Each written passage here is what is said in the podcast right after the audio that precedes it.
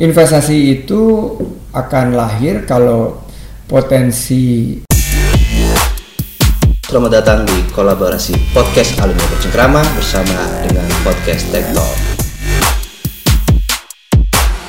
ngomong-ngomong soal uh, Piala Presiden itu nih bang kan baru kemarin ya kira-kira nih bang melihat acara itu menurut bang Sandi itu apa sih yang perlu dibenahi lagi dan apa sih yang harus ditambahkan lagi supaya eventnya tuh bisa makin Saya lihat sih udah bagus sekali ya eventnya ya. Malah kalau dibanding dengan event-event olahraga eh, di cabur yang lain ya ini dikemasnya udah ada TV-nya, Iya.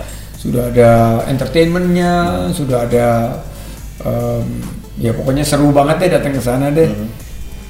Nah, saya tantangannya ke depan bagaimana turnamen-turnamen yang besar ini bisa go global ya. Jadi Indonesia itu bukan hanya regional, bukan hanya bicara skala ASEAN, kemarin yang juara kan Vietnam ya. Ya, Eh, gimana kita juga nggak hanya menyelenggarakan tapi juga punya prestasi.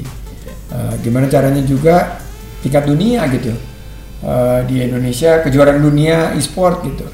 Kalau nunggu kejuaraan dunia sepak bola mungkin masih beberapa tahun lagi ke depan atau kejuaraan dunia basket baru 2023 mungkin sebelum itu e-sport sudah ada kejuaraan dunianya diselenggarakan di Indonesia dengan dukungan semua pihak tentu.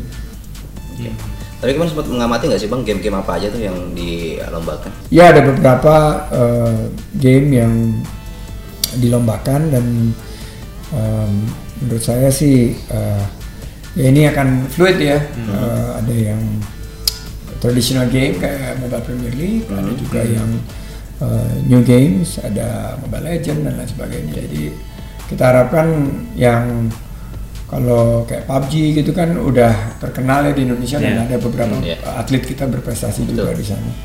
Eh, jadi itu yang didorong dan juga game-game yang lain kita harus jadi harapan kita akan akan terus menorehkan prestasi. Oke. Bang ada pertanyaan dari netizen bang.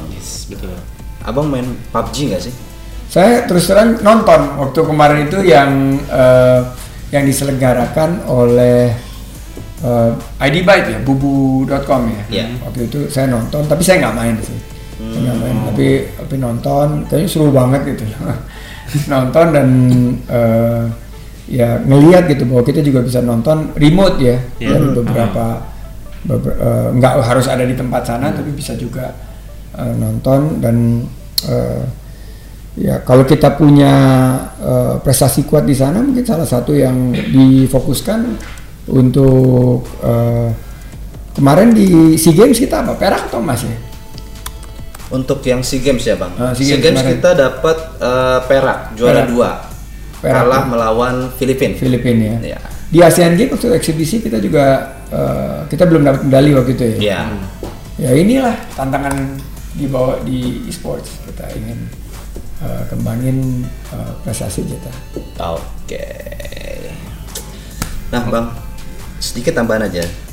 Gua nambah satu pertanyaan. boleh boleh boleh Masih penasaran soal soal e-sport di Indonesia. Sebetulnya kemarin saya sempat baca beberapa artikel. Ada eh, Mid Plaza Holding ini masih penasaran sih bang. Mid Plaza Holding investasi di eh, klub eh, e-sport EVOS. Nah, dikit bang. Ini kalau nggak salah ya, kan abang juga ada sedikit saham di Mid, Mid, Mid Plaza Holding. Nah ini, ini apakah itu juga bagian dari eh, keinginan abang juga untuk berinvestasi di sport atau bagaimana? natural aja sih menurut saya Em, investasi itu akan lahir kalau potensi eh, ke depan bisa menghasilkan yang disebut sebagai above average market return. Jadi kalau eh, hasil dari investasi itu eh, bisa menjanjikan satu imbal hasil yang em, di atas em, imbal hasil yang dihasilkan misalnya deposito atau obligasi itu pasti investasi akan masuk dan em, setiap perusahaan termasuk eh, Mid Plaza dan perusahaan-perusahaan lainnya dan perusahaan eh, ada beberapa perusahaan yang, yang eh, terafiliasi dengan saya pasti melihat hal yang sama juga Oke. Eh, bahwa pada saatnya nih ke depan ini pasti nilainya akan akan bertambah gitu. Besar ya. akan besar jadi sekarang itu value-nya mungkin masih di klub. Eh, ke depan menurut saya adalah game developer. Eh, di situlah yang karya-karya anak bangsa yang kemarin oleh Kominfo dan uh, Backcraft dibantu ya. Backcraft sekarang jadi Kementerian Pariwisata dan Ekonomi Kreatif. Eh, itu jadi jadi satu apa namanya eh, em, PR yang paling gede ya menurut saya. Karena kalau saya lihat dagingnya itu selain di tim, Ya. dagingnya itu ya di di publishing, di game, Mhm. sama di monetisasi dari eh, turnamen-turnamen ini sendiri Oh, gitu oke. ya.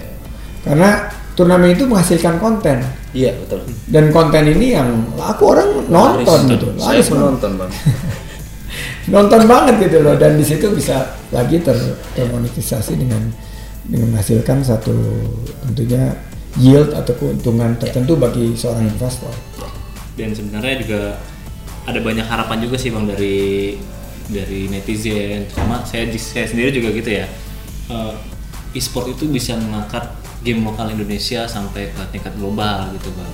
Ya dan itu yang harapan kita semua bahwa kita jangan jadi user aja, Hmm, tapi kita harus jadi player di eh, industri e-sport ini harus jadi jangan penonton, jangan hanya eh, tapi kita harus jadi pelaku utama. Hmm. Kita harus jadi main actor.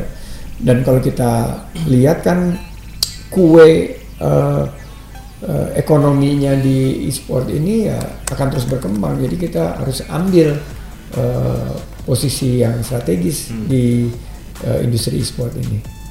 Saya, saya yakin lah nanti dengan dukungan Alinea dan Oh, siap. Tech ID. siap Siap. Terus eh, karena kita perlu siap salah satu yang yang jadi em, ganjalan kemarin waktu eh, konferensi pers adalah tantangan utama bagi e-sports ini adalah di rumah sebetulnya oleh orang tua yang melarang gitu. Iya Iya.